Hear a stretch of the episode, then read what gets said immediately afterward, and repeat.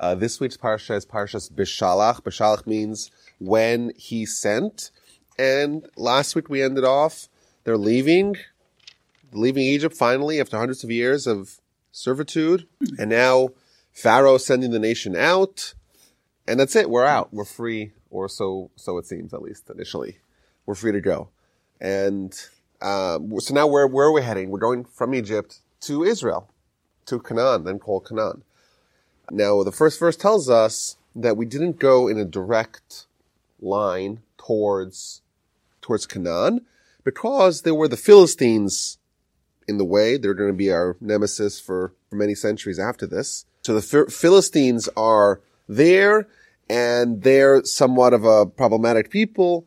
So God takes them along a circuitous route because maybe they'll go in this direct path and they'll see war and they'll have an interest to return to Egypt. So it, it's amazing. Like we just left in the very first verse after we leave, it seems like there are at least con- the concern that the Jews may want to turn back and head back to prison, which is really striking. Uh, so there's a few things over here. First of all, we see that God is working on our behalf. He's trying to evade the problem, problematic route to go around it. it. Means God is saying there is a challenge ahead of you. Let's try to avoid the challenge. Let's take it in a different direction. That's number one. But number two, the people themselves are somewhat on shaky spiritual grounds. And the question is, of course, why? They just had 10 plagues, death of the firstborn. Pharaoh is sending them out with lots of gold and silver and all these wonderful stuff. It seems like it's great. Like the, there should be an inspiration and passion and excitement. Now we're leaving why should we ever consider the notion of going back? It's hard for people to change who they are. Uh, and even if someone has an inspiration, especially if the inspiration was not self-earned, this was given to them. It was Moshe and God and the miracle. It wasn't, they, re- they didn't reach to that level of inspiration on their own. Therefore, it's a, they're a little, uh, you know, they're more liable to lose it with something that comes as a counteracting force to it. And we'll see this, it's going to be a pattern throughout the rest of the Torah where the Jewish people, even though they experience momentous heights, are still somewhat fickle. So it's somewhat, you know, on shaky grounds and it's possible for them to have a reversion. That's number one. And, but I think, you know, their question still stands. Are they really going to go back to Egypt? It seems a little bit strange. So I heard this idea that in the spiritual realm, it's not necessarily someone's actions that are the only things that matter. Sometimes a person's intention, a person's considerations, that's also, it comes into account. For example, we know that mitzvos, so we think of mitzvos as actions. And the truth is they are actions. But mitzvos also extend to speech, which is kind of like a hybrid. It's, it's an action, but it's somewhat less quantifiable. And mitzvahs also extend to someone's thoughts. Because in the spiritual realm, uh, we don't deal just with, you know, hard and fast actions. Things that are somewhat more subtle, like speech or even thoughts, are within the realm of an action. And it's interesting here that perhaps we're suggesting the Jewish people may turn back and head back to Egypt. Why would they go back to Egypt? Maybe the concern is not that they'll actually turn around and start trekking backwards, but they'll say, oh gosh, there's danger. I wish I was secure in my prison cell in Egypt. And it wouldn't be that they actually go and turn around and head back, but they consider it in their minds. They say, maybe we should, oh, what are we doing here? This is a bad idea. And that on a spiritual realm will be considered as if they got up, packed their bags, turned around, and headed back to Egypt. The Talmud tells us that someone does a mitzvah. Well, mitzvah is a great thing. You create spiritual angels that will fight on your behalf. You do the Almighty's will. A mitzvah is fantastic. But what if someone does a mitzvah and then regrets it? It doesn't undo it. They just regret it. I shouldn't have done that. Says the Talmud in the book of Kiddushin, page 40, they lose the mitzvah. A mitzvah is a spiritual quality. It's acquired via spiritual means, and therefore it can be lost as well in that same manner. And one way to do that is to regret it. If you regret it, you could lose it. Similarly, if the Jewish people regret the Exodus, they can lose the Exodus as well and the spiritual heights that they achieved. And right away we see the people are leaving and they, they're being treated in a different way. This is a theme throughout the parsha and indeed throughout the rest of the Torah. Where they're going to be upgraded in how they're being treated, but in direct proportion to the upgrade that someone gets is the upgrade of the challenges that they're going to be facing. And a lot of times we ask questions about those people. You know, why, how did they do this and how did, do, how did they do that? It's important for us to understand every measure of upgrading someone has in the way God treats them will also upgrade the way they get challenged. So we see right away from the beginning that um, during the day there's a pillar of smoke that's going to clear the path for them. At night there's a pillar of fire that's going to provide light from them. Day and night they're going to be encircled by God's presence. Now this smoke and this fire, this wasn't just a regular smoke and fire. These were spiritual qualities that were manifest in a spiritual, these was kind of a touch point, spiritual and physical world, manifest by day by a cloud and by night by a fire. The Talmud tells us this cloud also was uh, p- provided a uh, an easy trek for them. Uh, if there was a mountain, it would flatten it temporarily till people got past it. If there were uh, uh, ditches, it would fill them as well. If there were a- dangerous animals, it would swat them away. It was it was a pretty re- miraculous cocoon that they were in. And we see right away they leave and they're now enshrouded by this. They they have been upgraded. God is like personally tending to them, and just in a supernatural way, this is how they're going to they're going to spend the next uh, forty years. And it's it's important for us to realize they're being upgraded and now a lot more is expected of them. So when we see at the end of this year's parsha, they're going to be facing tremendous challenges. You say, well, why, why are they being challenged? Well, everyone is always being challenged. The question is at what level you're being challenged. Some challenges are more fierce than others. The greater someone is spiritually, the more fierce their challenges are. The Jewish people are being upgraded. Their challenges are following suit as well. Okay, so they, they're going the circuitous route. They're free and clear. And in, in 14.2, we see a, um, they're going to pull off a gambit here, and they're going to try to goad Pharaoh into chasing them. So uh, they do a maneuver here t- to tell the Hashem tells Moshe to tell the people to turn around and to start heading back, but to look confused. And verse three says Pharaoh will say of the Jewish people, they're imprisoned in the land, they're locked in, the wilderness has locked them in right? They're, they're, they're lost, they're confused. And then I'm going to force Pharaoh, I'm going to strengthen his heart, and he's going to start chasing them down. And then we're going to have a, uh, a climactic uh, end to this whole story uh, once Pharaoh chases them. So the people do this maneuver, they show they're confused, and now we're going to see what that Pharaoh and his people are going to chase the people. Now it's interesting that if you contrast this with contrast this with the beginning of the parsha, the beginning of the parsha says that the Almighty is deliberately going to take the Jews in a way that they're going to avoid conflict, so that way to not present them in a challenge, at least right now. Whereas Pharaoh and his people are going to be goaded into making the mistake, into making the blunder. And in life, you know, there are situations where a blunder is possible, is liable.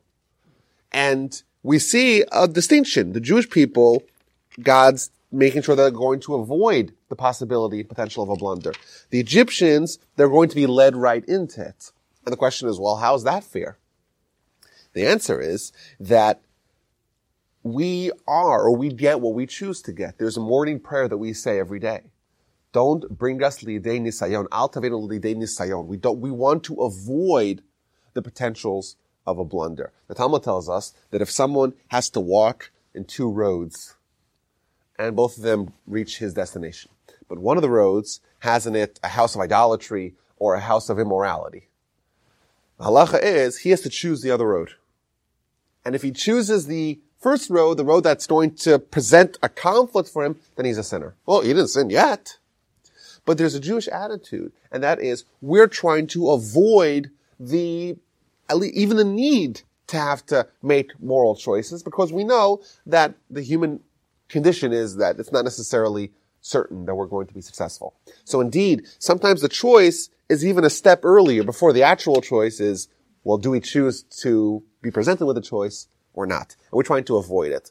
Whereas Pharaoh, it seems, he was someone who was okay bringing the potential of conflict, and therefore, okay, God says, you Jews want to avoid conflict, I'll make sure that you'll avoid conflict. The, the Pharaoh and the Egyptians, they want to embrace the conflict or the potential of conflict, therefore, they got what they wanted. So, Pharaoh is excited, he is inflamed, he's going to go chase down the Jewish people. Verse 6 tells us that he harnessed his chariots and he starts convincing the people to join with him. And this is emblematic of, uh, of when things go awry. Pharaoh is a king. There's no reason why, there's no reason why he should harness his own chariot. And we see this pattern throughout the Torah, where sometimes people behave in ways that are not fitting of their stature. And the reason why, why would someone do that? Because if someone is so personally inspired and motivated, they behave in ways that are not befitting of their stature. For example, Abraham when Abraham was instructed to go uh, offer Isaac as a sacrifice, binding of Isaac, Torah tells us that he himself harnessed his own animal. Well, Abraham had, had a huge household with many butlers that could have done the job for him. And indeed, that was appropriate. Abraham was like a king. There's no reason why he should do that. But because he had a love of the mitzvah so strong, he wanted to be involved with it personally. Pharaoh here has a hatred so intense he doesn't want anyone else to do it, he wants to do it himself. We'll see Bilam in the book of Numbers. Again, we're told specifically he is the one who's harnessing his own animal. And whenever we see something that doesn't seem quite right, someone who's a king or a, a, a prophet or Abraham, they're doing things that they shouldn't do. What the Torah is essentially hinting to us is that they are so personally motivated in this thing that they're about to undertake that they're not, they're not allowing the normal course to guide them. Normally they shouldn't do it. They're acting on their own. It's either a reflection of their intense love or their intense hatred. He takes with him 600 essential, essentially uh, tanks. These are chariots, uh, the chariots of Egypt, uh, the equivalent of tanks, of course, uh, with officers on top of them, 600 of them, and God strengthens his heart, and he compels him to pursue the Jewish people and the Jewish people are leaving with an upraised arm. Now, if you remember, recently we just had a lot of plagues. And the plagues, they caused a lot of mayhem in Egypt. One of the plagues was the plague of hail. And before the plague of hail, Moshe told Pharaoh and Pharaoh's people, if you want to preserve your property, bring it all inside. And the verse tells us some of the people of Pharaoh, some of them were fearing God. And therefore they paid attention. Moshe says your property is going to be destroyed. They brought it inside under the covers and they survived. The ones that didn't fear God, they left their livestock and their property outside and it all got destroyed in the hail. That's what we learned two parshas ago. A month later, we have a bunch of animals bunch of chariots, which are animals, along with the, the chariots, that are pursuing the Jewish people with a vengeance. Who are these animals? These animals are sponsored by the people that feared God and brought their animals in. So what's remarkable here, Rashi points this out.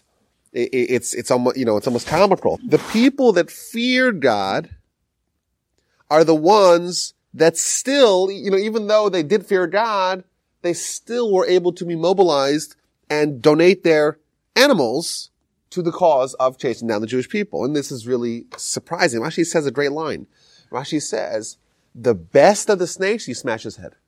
The most cuddly of snakes, you still smash his head, right? If you have a rattlesnake or a cobra, it's so cute, it's so sweet, it's so, it's so cuddly. Oh, no, you still smash his head. Because you know why? It'll come after you and try to kill you. Why is a snake like that? The answer is because a snake has certain aspects of behavior that are built into its character and immutable. It is tenacious. It can get enraged and go after people and it'll kill you even if you're uh, its owner. And therefore, because it's programmed in such a way, I don't care that it's the best one. It still, it still has something deeper than the surface that's innate and immutable. What it's saying about the Egyptians of that time, they had reached a level of Jew hatred so intense, so profound, so basic that no matter what their external behavior, they feared God. Well, that was just to save their property.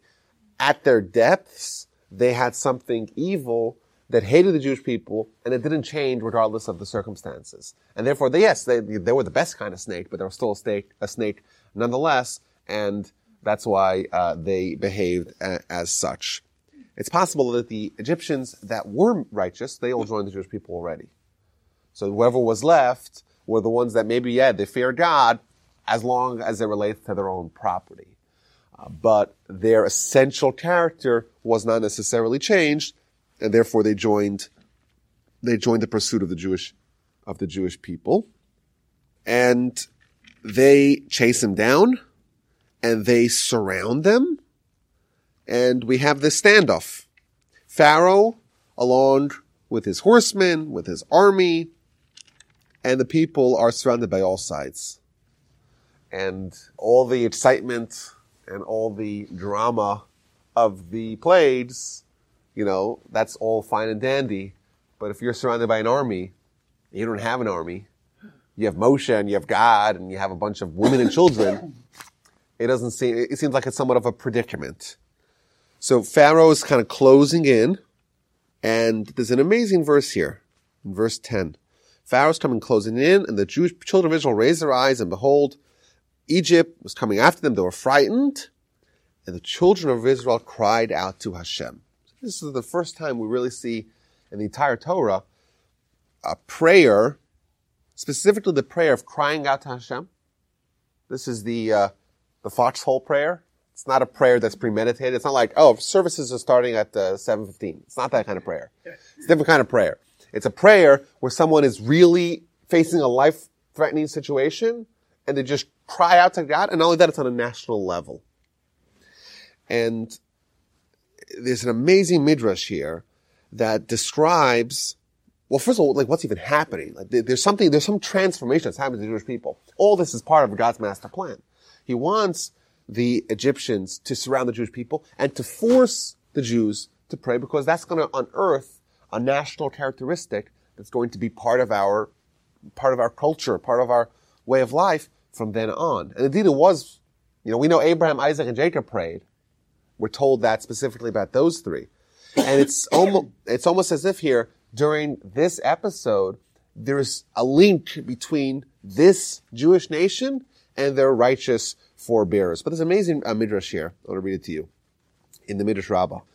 Why did the Almighty do this to the Jewish people? Because the Almighty wanted their prayer. Now, of course, it doesn't mean the Almighty actually needs their prayer. It means the Almighty wanted their prayer for their own good. He wanted them to develop their relationship with, with God uh, via this prayer. Rabbi Yeshua Levi says, what is this comparable to? A king was along the path and he hears a princess being assaulted by a bunch of bandits and she's screaming, save me, save me, I'm being assaulted by a bunch of bandits. So the king hears and runs over and saves her. And then after some time, he wants to marry her. And he wants to have a relationship with her. And she doesn't, she's not interested. So what does the king do? The king hires a bunch of bandits, sets the bandits off on her, and she starts screaming again. And she starts screaming, King, help, save me, save me, save me. And he says, that, that's all I wanted to hear. I wanted to hear you crying for that. That's what the, that's the mashal. That's the uh, parable. And so too, continues the Midrash, the Jewish people were in Egypt, and they were suffering, and they cried out to God, and they lifted their eyes to heaven, and the mighty starts helping them. And now they're they're free to go, and they forget about God. And this is the pattern, right? We know that when you're in trouble, you cry to God, and when you're free of trouble, you forget about God. So God says, "Okay, I'm going to send upon you Pharaoh again," and right away, immediately, they start uh, they start crying out to God once more. And I think this is a, I think a broader lesson to us. Uh, and that is certainly w- with relation to the question of like why bad things happen to good people. And the question is rooted in God's command over everything, right? If God doesn't have control of everything, it's all random. Then bad things happen to good people, and it's all, all be random. But we accept that God is overseeing of everything. If God's overseeing of everything, then bad things happening to good people is obviously directed, or at least it's allowed. And the question is why? And here we have an answer. at least one answer. This is a complex question. But one of the answers given is this one specifically. The, the reason why God allowed bad things to happen uh, to good people sometimes is because those good people are good people, but they forgot about God. And what happens when someone forgets about God? Well, that's bad for them.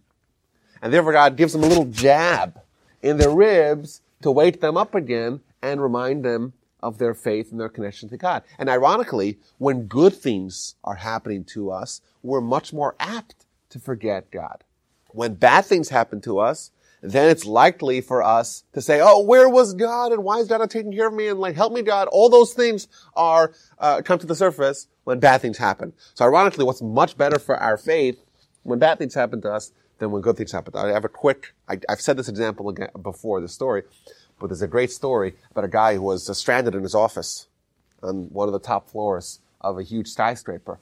And it was before cell phones and the phone was down and he was just stuck in his office. It was locked from the outside. So he goes over to the balcony and he tries to holler down at the people and the passerby in the street, tiny little ants from his high floor. And he's trying to get their attention that maybe they'll find him. And no one can hear him because it's so loud and it's, it's so far away and it's so windy. It's so he says, you know what I'm going to do? I'm going to start throwing down money. I'm going to throw down money and the people see the money. They'll say, oh, where's this money coming from? They'll look up and they'll save me.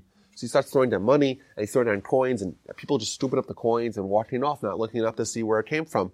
So he says, I got to up the ante. He throws dollars and tens and twenties. He's throwing hundred dollar bills and everyone's just ignoring him, scooping it up and leaving. And he says, okay, I have a different plan. He goes over to the potted plant. He grabs a whole bunch of pebbles starts throwing down, raining pebbles down on the people. And people are like, hey, what's up with that? Why are you doing that? And then they save him.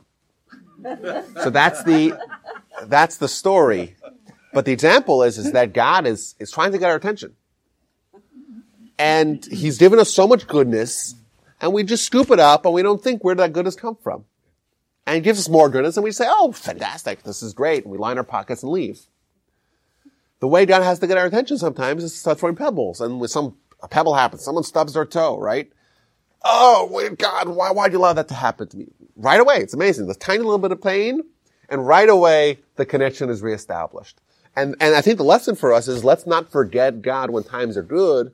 And that way we won't need to have the times of bad. God will not need to get our attention in such a manner with the pot of plants.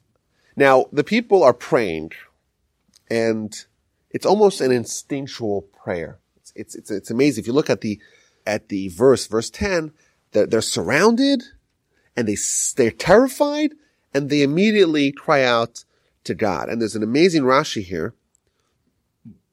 Three word Rashi. Tafsu umnos avosam. They seized the craft of their forefathers. Prayer is a craft and the way and, and, and, and, that's number one, which is interesting. And right away, the people are reconnecting to the craft of the forefathers. My grandfather used to say that if you have a, a surgeon, and sometimes the surgeon, he's on call, it's middle of the night, he gets called in, and he's like in his pajamas proverbially, and he's there, and he needs to do emergency surgery. He doesn't need to stop and recalibrate. He's become conditioned to know how to operate, quite literally and he's there and right away he could be into it. That's a craft. A craft is something which someone became so deeply connected to and so it became so intuitive to them. They don't need to be reminded about it.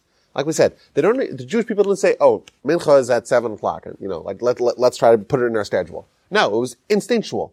It was a craft of their forefathers. They were in danger right away.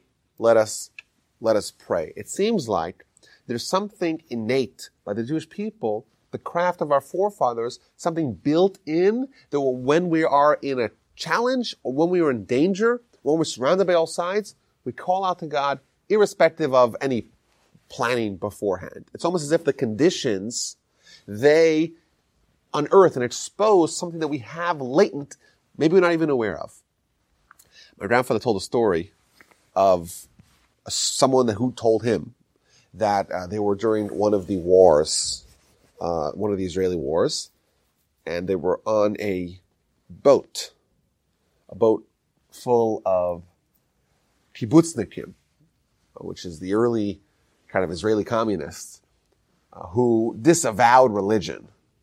They, they, these were hardened communists, and they're on a boat in the middle of a war, and the boat gets tor- the boat gets torpedoed.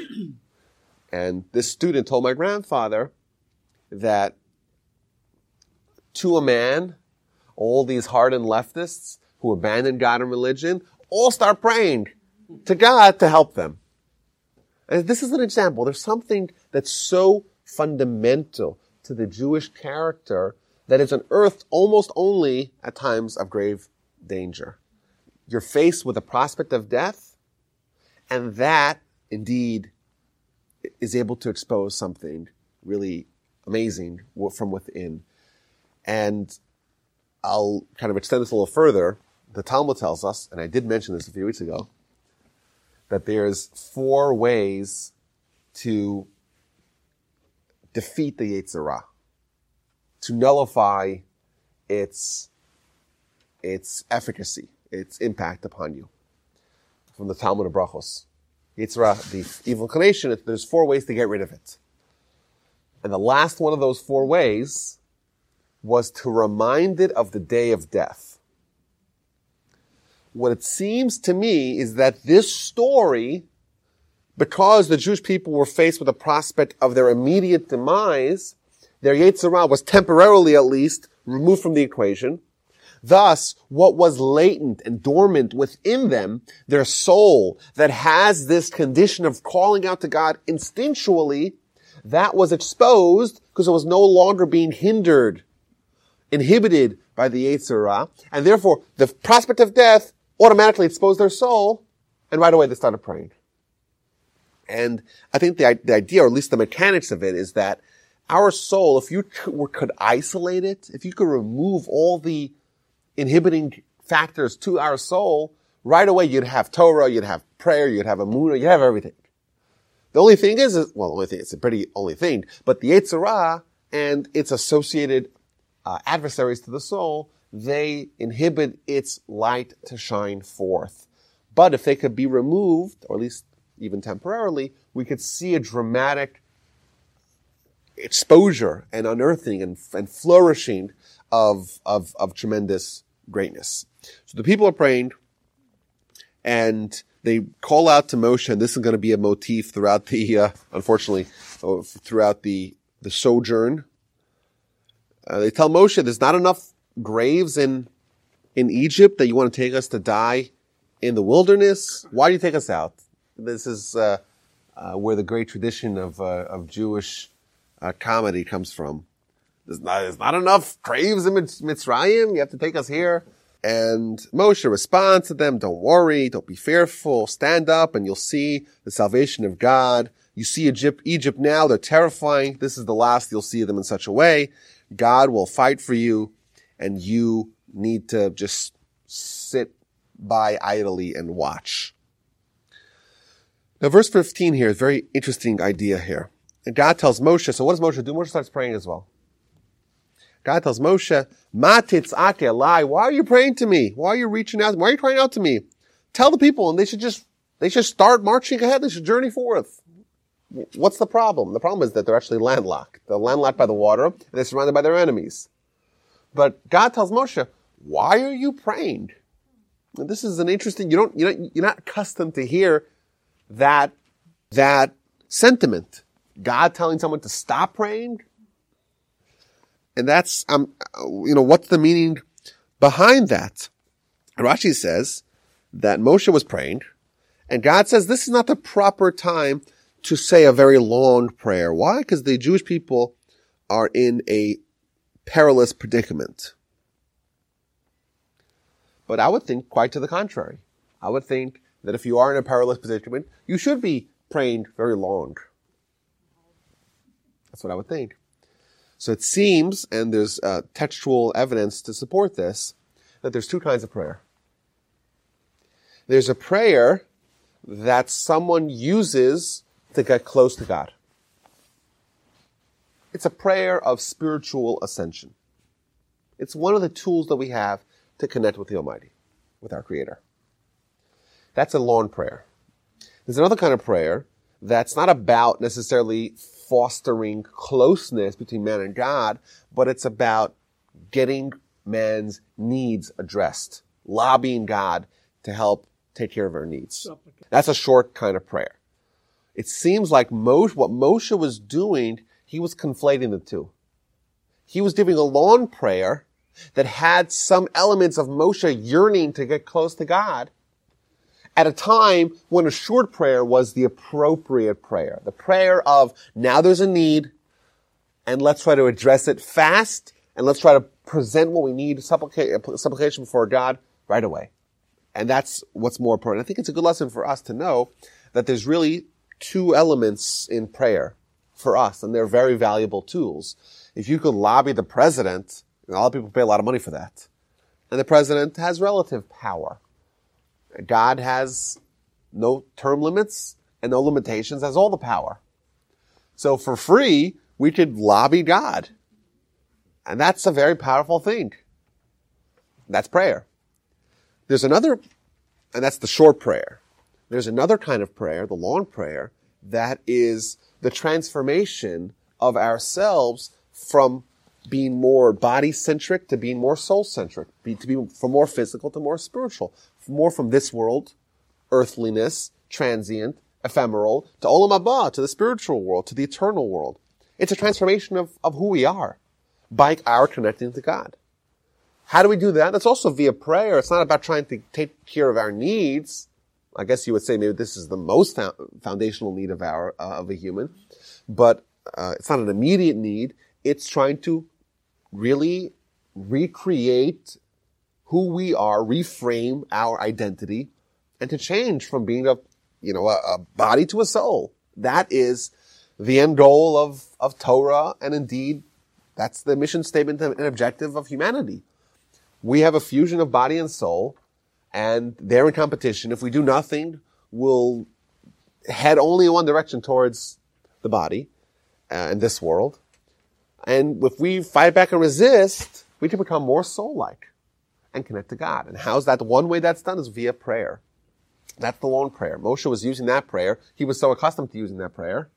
And God says, no, no, no, there's another kind of prayer that's more appropriate for this time, and that's the shorter prayer. Okay, so what does God tell Moshe to do? Lift up his staff, stretches a hand out on the, on the water, and just split it. And let the people walk in, in the dry land. And then Egypt is going to make the critical error of following them into there, and then that we will see the uh, their final downfall. And Egypt will know that I, that I am God. Again, that's a prophecy for the Jewish people to learn about faith. And the angel of God who went before them, he went now after them. And he created a buffer between the Jewish people and their enemies.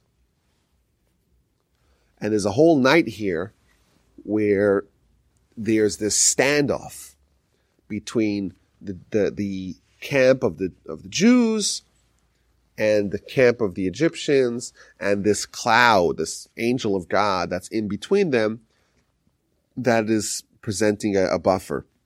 The Midrash actually says here that this miraculous cloud actually, uh, when the Egyptians would shoot arrows into it, they would, it would bounce back on them. It was like a, uh, a sheath. You know, it was a it was a shield that actually deflected any uh, projectiles. Now, there's an interesting note here. We've spoken about this previously about the various different names of God and what they represent. So, if you look at verse 19 here, it says Malach. Doesn't say Malach Hashem. It says Malach Elokim. And Elokim is a name always associated with judgment. Rashi tells us that if you look elsewhere when it talks about the angels, the angel of Hashem, whereas here it's the angel of Elohim, because this is referring to judgment. And at this time, the Jewish people were being judged whether to be saved or to be destroyed with the Egyptians, which is surprising. Uh, the Talmud tells us that the uh, that the judgment went as follows: the Egyptians, they're idolaters; the Jews, they're also idolaters. Unfortunately, Jewish people in Egypt had descended to very low spiritual levels, and therefore they were behaving in ways that were indistinguishable from their neighbors. But to me, it's always interesting. Like we, we just had, we just had the Exodus. We had the ten, the, the ten plagues. We had all the miracles. And now is, was this all about, you know, trying to get the Jewish people to die together with the Egyptians in the splitting of the sea? It seems very strange.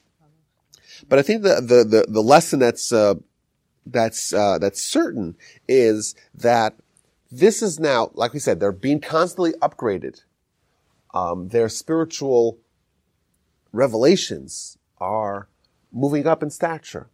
And therefore, upon every upgrade of spiritual revelation, there has to be an evaluation of whether or not the people are, are meritorious for that. It's possible that the people only merited to have the Exodus, but the splitting of the sea, maybe that wasn't, they, they, they weren't uh, befitting that level. And therefore, they had to be judged, uh, judged anew. And I guess from the result, it seems like they were found, they were found to be uh, worthy of this.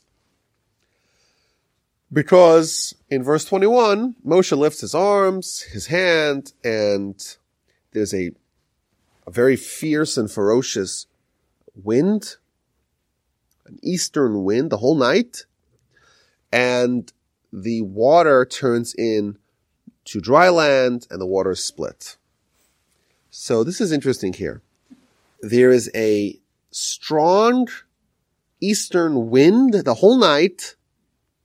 It's almost as if there's, there's, there's like a tornado, a gale, a hurricane. There's these huge winds that are happening the whole night. And then it splits the water. What's, what's the idea behind, behind these, these winds? The miracle of splitting the sea is undeniable. There is a miracle there. But the miracle is diminished by, by the existence of what we would assume is natural phenomena that, that preceded it. So someone who sees the miracle, they could say, yes, uh, this is a miracle, but there was a wind, a tremendous wind before him. And therefore that gives people the grounds to say maybe it was just a naturally occurring phenomenon that happened to be very, very lucky because the people were, were trapped and were surrounded and therefore it was just the most opportune time. It couldn't have come at a better time to split the sea.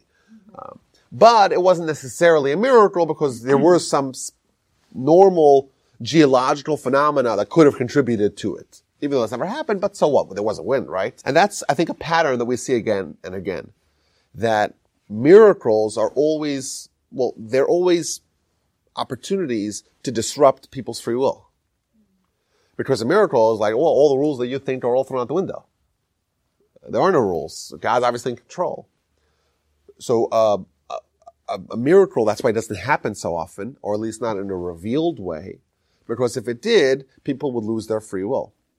So that's why the miracles are all hidden and I've said this before, I'll say it again. The fact that your heart's been beating 89,000 times a, a day for your whole life, that's not a small miracle. That's a major miracle. But it's called a hidden miracle because it doesn't disrupt our capacity for free will. We're so used to it. We're so accustomed to it. We take it for granted. It doesn't upend our worldview. Miracles are, are, even open miracles are hidden as best they could by all these other factors that could contribute to people discounting the miracle entirely. There is another uh, example of this. The, in the temple in Jerusalem, when they built it, certainly the first temple, there were miracles present all the time. Um, for example, when people would bring a sacrifice and they put it on top of the altar, a heavenly fire would consume the sacrifice. But there's still a mitzvah to have ever present man-made fires on top of the altar. There was always at all times between two and five different fires. And we'll get to the sacrificial stuff all the way in, uh, in, in Leviticus. But the question needs to be asked. If there is a heavenly fire that's consuming the sacrifices, well, who needs to have a fire from wood, a man-made fire on the altar? And the answer is yes, that, that's the way we work, is we're always trying to minimize the miracle. And God always wants to minimize the miracle. Yes, of course it was miraculous, but people will say, well, yeah, there was, there, were, there was human fire, and who knows, maybe it was a flare, right? There's always a capacity uh, to deny it. I've like, I always like to reference a study of, it was made in 2016 or released, published in 2016, that there's more than a trillion different species. That's a guesstimate. And previously the numbers were in the millions. 1 million, 2 million, 10 million. Now they say that every time they take uh, a square meter of ocean water, they find millions of species they've never seen before. And they're all unique. And to me, it's always like the preponderance of evidence of God's creation in the world is overwhelming, but people can still choose because there's still, there has to be other options. If there's no other options, then we don't have a world. Our world is based upon people being presented with options and being allowed to choose which way they want to go. Uh, similarly, with all the, these miracles, there's always going to be options how that how that worked. Okay, so the people they're walking into the into the water. The water splits. Egypt makes the ill-fated decision to follow them. They're going to suffer very very badly. Their wheels of the chariots are going to fall off. They're not going to be able to drive. And Egypt is like, what are we going to do? We're, I have to flee because Hashem's fighting for the people. Obviously, it's not working with with normal rules of warfare. Moshe stretches out his hand again, as per God's instructions. The water crashes down upon the Egyptians, its chariots, its horsemen. And towards the morning, the water uh, uh, went back to its power. Egyptians were fleeing towards it. And Hashem churned Egypt in the midst of the fire. Apparently, the water was kind of playing these games with the Egyptians. It was, it was swamping them, but then allowing them to kind of breathe and swamping them again. It was really a bad way to go for them. Uh, whereas the Jews are walking between a wall of water on one side and a wall of water on the other side and dry land in the middle. Now there's an interesting Rashi here on verse 27 where they're being churned. It's uh, Rashi likens it to someone who has like a pot and he wants to kind of turn over the the schnitzel to get the other side.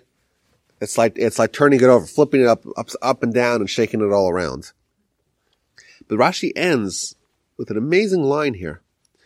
The Almighty gave them vitality to absorb the suffering. Rashi's saying is that these people were being toyed with by God.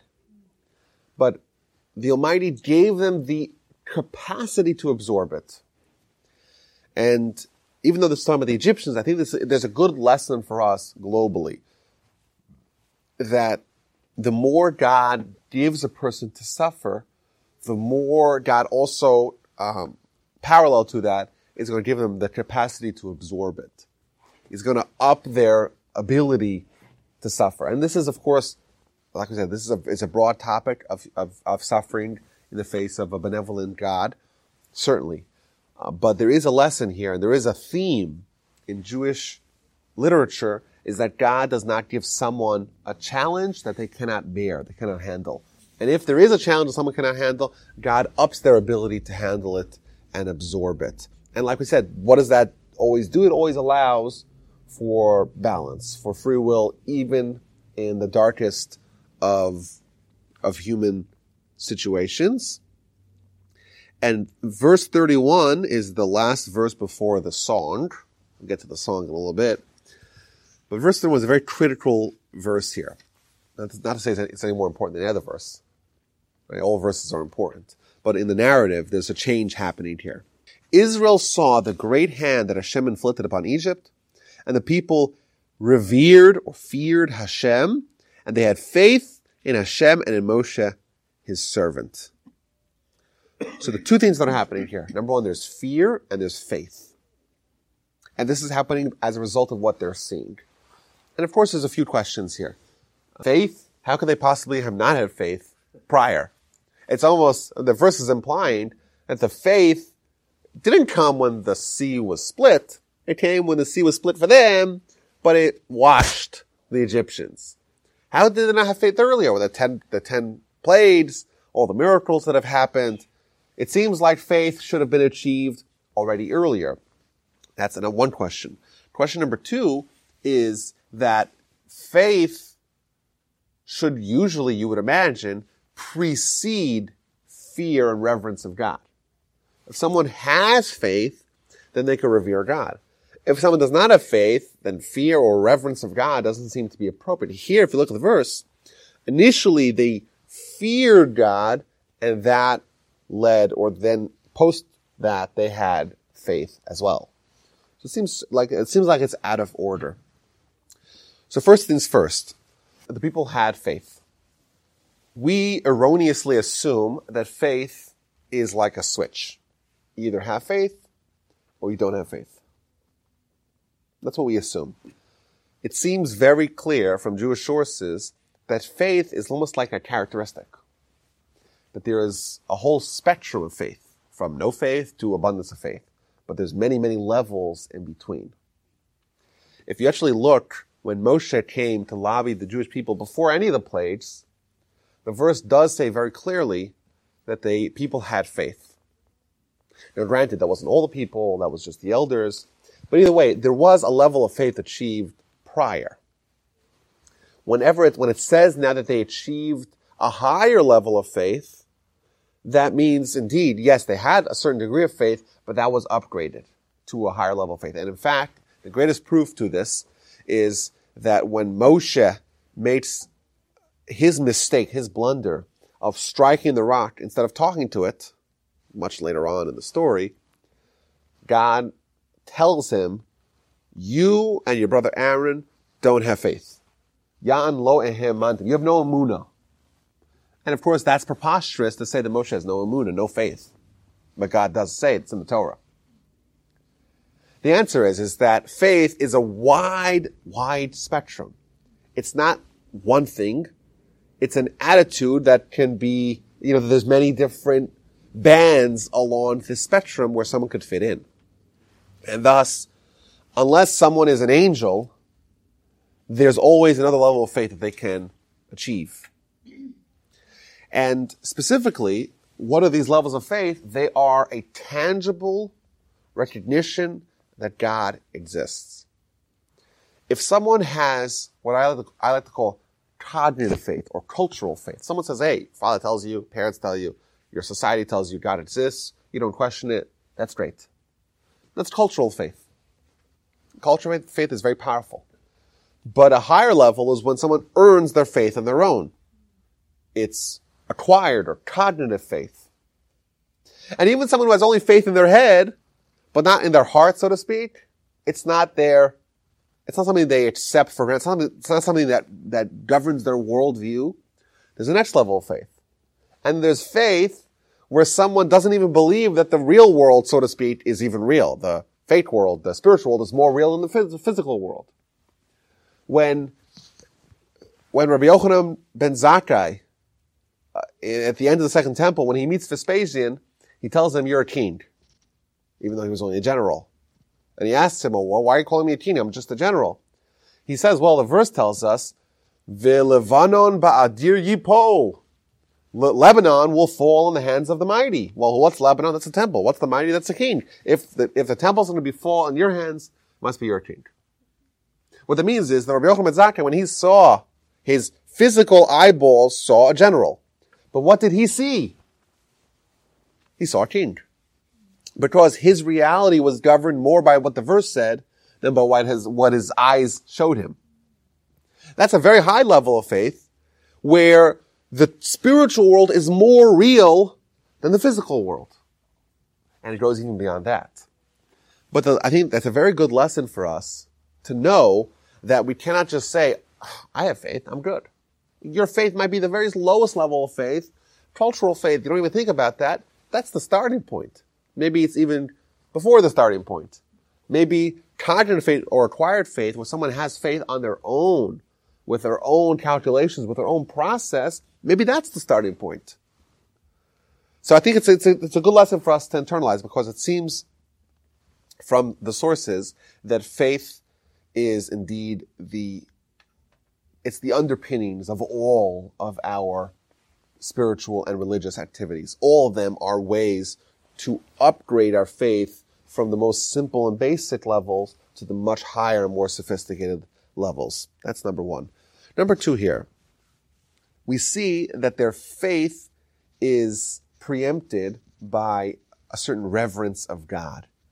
What this seems to me is that um, my grandfather said in the name of his teacher that faith is acquired out of sobriety. If someone is not grounded, if someone is not capable of evaluating in a serious way, they cannot achieve faith. When it's talking about they had fear of God, it means they had a certain equilibrium, a certain capacity to evaluate. And that indeed is the grounds for faith. When we're talking about our trying to ascend the various rungs of the ladder of faith, it's important for us to recognize that one of our inhibitors is the fact that we don't have the fear of God. We don't have, we're like drunkards. You can't talk to a drunkard about faith. If someone has to be able to be receptive to faith, because faith is a recreation of their internal values hierarchy. That's what it is. Emunah is, is a painful process because it demands a deconstruction of your internal self to be rebuilt with a more immunocentric attitude. To do that, you have to be very receptive. It's not an easy thing to do. It's, it's, it's really coming to grip with your own internal challenges and vicissitudes. To do that, you have to have a baseline from which to to uh, to work towards it, and that is what it's called over here, vayiru, to have fear. Fear seems to be like it's a, it's an eliminating factor. It's going it's going to give you focus and capacity to see the things the way they are and thus to achieve your, your highest level of emunah. Once they have that, let's see how it's manifest. The very next verse, they start singing this song. And it's interesting, the juxtaposition of these two ideas. They achieve this level of emunah, they achieve this realism with their relationship to God, and it right away spontaneously erupts in song. The song is not something that was planned. It's not something that they decided to do. They had a committee meeting about it. Uh, this was a spontaneous eruption resulting from the levels of Emunah they just achieved. It manifests itself in, in a song, and indeed it was, it, it comes from the heart. If someone has faith in their head, that's great. Cognitive faith is wonderful. Faith in the heart really is almost emotional. That, that's a very emotional faith only such a level can actually bring about the song that is going to result immediately afterwards. Their faith indeed went from their head to their heart. It penetrated the heart and right away they started singing the song to God. And this is the first time in the Torah that we have a song. And if you actually look in a Torah scroll, you'll notice that the, that the lines are actually not set up the way they normally are. Normally the lines start in the beginning and go to the end with minor exceptions. Here, if you look at the page, you'll see that uh, these lines, they're just set up in a strange way. They have these breaks because it's like almost stanzas of a song.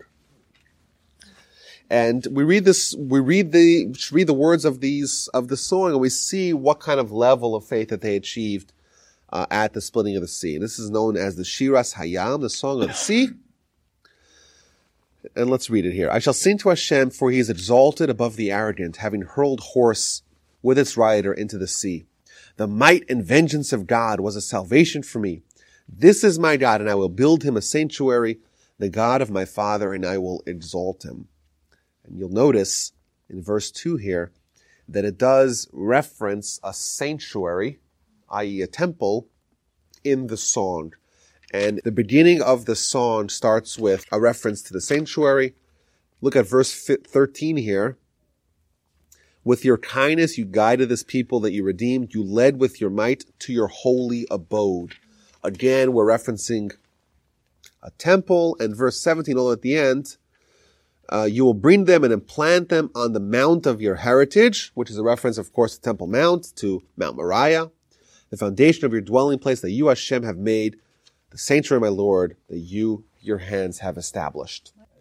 And, and I, I do think that there is a connection, intimate connection between uh, the song and, uh, and the temple. And we have said previously that, uh, there, over here at the, uh, at the splitting of the sea, the people experienced a tangible, a very real recognition of God. It does seem like the temple was indeed uh, that uh, in a permanent in a permanent dwelling place. That's I think number one. But number two, I think there's a very important lesson here. Whenever people have any sort of spiritual epiphany of any sort, they achieve some sort of idea that is transformative, it's very critical for them to realize that this is going to start dissipating right away. It's going to start to dissipate. Whenever you have something that you achieve, you have to realize that, that, that the inspiration is very temporary. The way to ensure that inspiration lasts is to right away inject that inspiration into something more permanent. If someone goes to the doctor, this is a regular example, and the doctor says, okay, you're a smoker, here's your lunge, here's healthy lunge. If you don't quit smoking, you're going to die in 12 months. But suppose someone has that experience. They're like, oh gosh, my kids, my grandkids, what's going to be? I'm going to, right, I'm, I'm, I'm, this is terrible. I'm going to, I'm going to think about it. They go outside and they, I need to think about it. I need a cigarette, right? That's what happens. Just to ruminate it over. Uh, and that's a problem because the inspiration is at its zenith right at the beginning and then automatically it's going to start to to to dissipate. Uh, and in fact, just harkening back to, to, to, the mitzvah of last week, the mitzvah of matzah is about speed and immediacy. And we're told in the in, in Talmud that the Yetzer Hara is compared to chametz, to leaven in the bread. And the idea is that if you have a mitzvah, and by the way, the word mitzvah and matzah are very similar. You have a mitzvah, you have to do it right away, or else the chametz is going to come in, i.e., the Yetzer Hara is going to come and infiltrate and infect it and cause it to become impure. So the inspiration is at its peak. Right away, have to do something final about it to freeze it in place, or else you're going to lose it. And it does seem that this song, this exclamation of exhilaration that they have, they're always putting these references. Let's find some way to make it more permanent, to have a, a domain in where, in where this inspiration is, uh, is maintained. And if you do that, you'll ensure that the inspiration will, will continue on. Otherwise, if you, if you allow it uh, to, uh, to remain there and you look at the inspiration on its own, it's not going to last very long. So the so in this song is is highlighting uh, all the miracles. Pharaoh's Pharaoh's chariots and army threw into the sea. Deep waters covered them. Your right hand is glorified with strength. Your right hand Hashem smashes the enemy. Your abundant grandeur shatters your opponents. At a blast of your nostrils, of course, that's anthropomorphic. The waters were heaped up, straight as a wall, stood like stood the running water. The enemy said, we'll chase them down. I'll divide them. I'll plunder them. I'll unsheath my sword. My hand shall impoverish them. But you, you blew the uh, sea to enshroud them. The mighty saint like lead in the water. By the way, this prayer, uh, this song is enshrined in the morning prayer said every day. Uh, because it's such a momentous uh, national experience that it's worthy of reliving every day. Now, it's interesting, there's a, there's a shift here. So the first several verses describe the impact that this had to the people present. Verse 14, it starts talking about other people. It seems to indicate that the, that this experience was heard around the world. People heard they were agitated. Terror gripped the dwellers of Pileshes. The chieftains of Edom were confounded. Trembling gripped the powers of Moab. All the dwellers of Canaan dissolved. It seems like this reverberated throughout the world.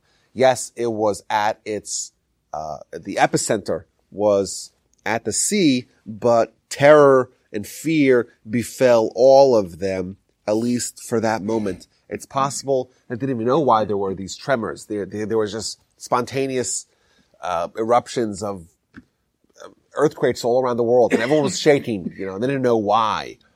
Uh, but it seemed like this was a, a, a uh, international event. The song is concluded. Uh, Hashem shall reign for all eternity. Indeed, that's a great exclamation of faith. And then the women get involved. Miriam, the prophetess, the sister of Aaron, took the drum in her hand, and all the women went forth with after her with drums and with dances. And she spoke up to them, Sing for Hashem, sing to Hashem for he is exalted above the arrogant, having hurled horse with rider into the sea. It seems that Miriam actually sang the whole song for the women after the men uh, as well. If you just read the song and you look at the highlights, you're like, this, this is it. We reached the promised land, uh, at least uh, metaphorically. We're there. Like, look, look what we've got. Like, look at the song. Look at this love. Look at this joy. Look at this faith. What happens immediately afterwards? Verse 22. And they travel out of the Yam Suf, out of the Sea of Reeds, and they went into the wilderness of Shur, and they went for three days and they have no water. And this seems to really, pardon the pun, dampen the joy. You think about that. Three days with no water, that could cause you to go quite delirious. And like we said, this is a great example. Because they're having these experiences, they're being lifted spiritually, that is automatically going to lift their challenges. And we like to complain and kvetch about these people. Why are you guys always kvetching? You always want to go back to Egypt. Big deal, three days without water. Why don't we try it for once? Just to get a sense. And what does it say? What's clear is that day one, they, they weren't complaining. A whole day without water could do a lot to you. Look at uh, uh, grumpy people on Yom Kippur. Two days without water, you're going, you're going crazy. Only after three days, they're on the brink of dying, then they start complaining. And by the way, they're cold out. Why are you complaining? You know, uh, we had our friend a couple of weeks ago who wants God to split the bayou for him. I do worry. Let, let's say God did split the bayou. What would the very next thing be? It would probably be a challenge that we wouldn't want at all. And this is, this is what they signed up. I don't know if they signed up for, but this is what's happening here. They're having these miracles on one end, but they're always going to be juxtaposed to tremendous challenges that are appropriate, commensurate to their new spiritual status. And that, that, that's just the rule. The hard and fast rule has to be that there's going to be a balance. And if they have these great experiences, they have to also have these challenges. What do they do? They go to Mara. Mara, the water is very bitter. They start complaining. What are we going to drink? Moshe prays to God. God shows them a, uh, um, a tree, throws it into the water. The water's sweetened, and this, uh, and they're able to drink the water. They get a remarkable, a remarkable uh, statement here. If you listen to the voice of Hashem your God, and you do what is just in His eyes, and you heed and hearken His mitzvos, and you guard his laws, all the ailings, all the illnesses that I placed upon Egypt, I will not place upon you, for I am God, your healer. This is, I think, a remarkable statement. And indeed, this was used in, for thousands of years. This was a rallying cry for the Jewish people.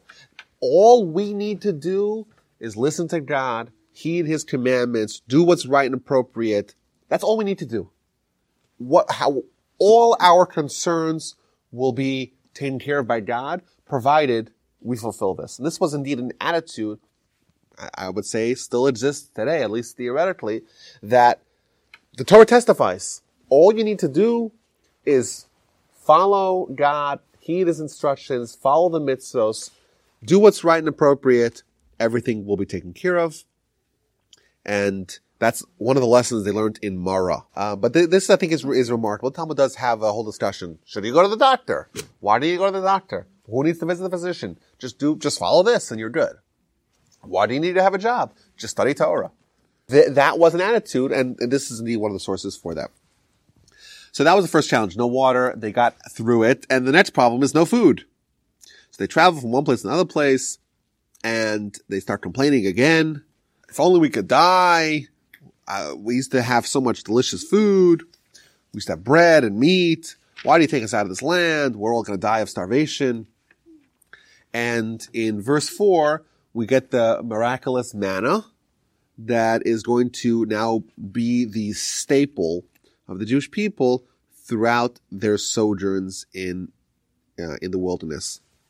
For the duration of 40 years they are going to be eating this miraculous food that's going to descend from the heavens every day a daily ration twice on Friday in order to test them. Uh, verse 35 of chapter 16 says that the Jewish people ate the man, the manna, for 40 years until they came into the land of Egypt. So this is a pretty remarkable thing. Like if you, you want to talk about the miracles that the Torah describes and the ones that were witnessed by millions of people, so you can talk about isolated events. Splitting of the sea. Ah, maybe there was a typhoon or, I don't know, something happened, right? All the miracles, right? Uh, well, there was sediments in the water that made the water look red and there happened to have, there's a lot of things you could say about isolated events. I want someone to explain to I have not yet found a response to how manna falling from heaven to feed a nation of millions of people for 40 years, how does that work out? Like, what's the explanation to that? What's the Cecil B. DeMille for that? I don't know. I have not heard of it. I'd be very curious to know what that would be. But this is the Torah tells us, Torah testifies this. This is what people believed. Uh, this is part of the collected corpus of our national identity. We survived for 40 years eating manna, eating some unknown food. We called it manna. We where you get descriptions of what it looked like, what it tastes like. But the reason why it's called manna because people are like, what's this? Manhu. Well, what's this? That's, that's what it means in, in Hebrew. And they ate it for 40 years.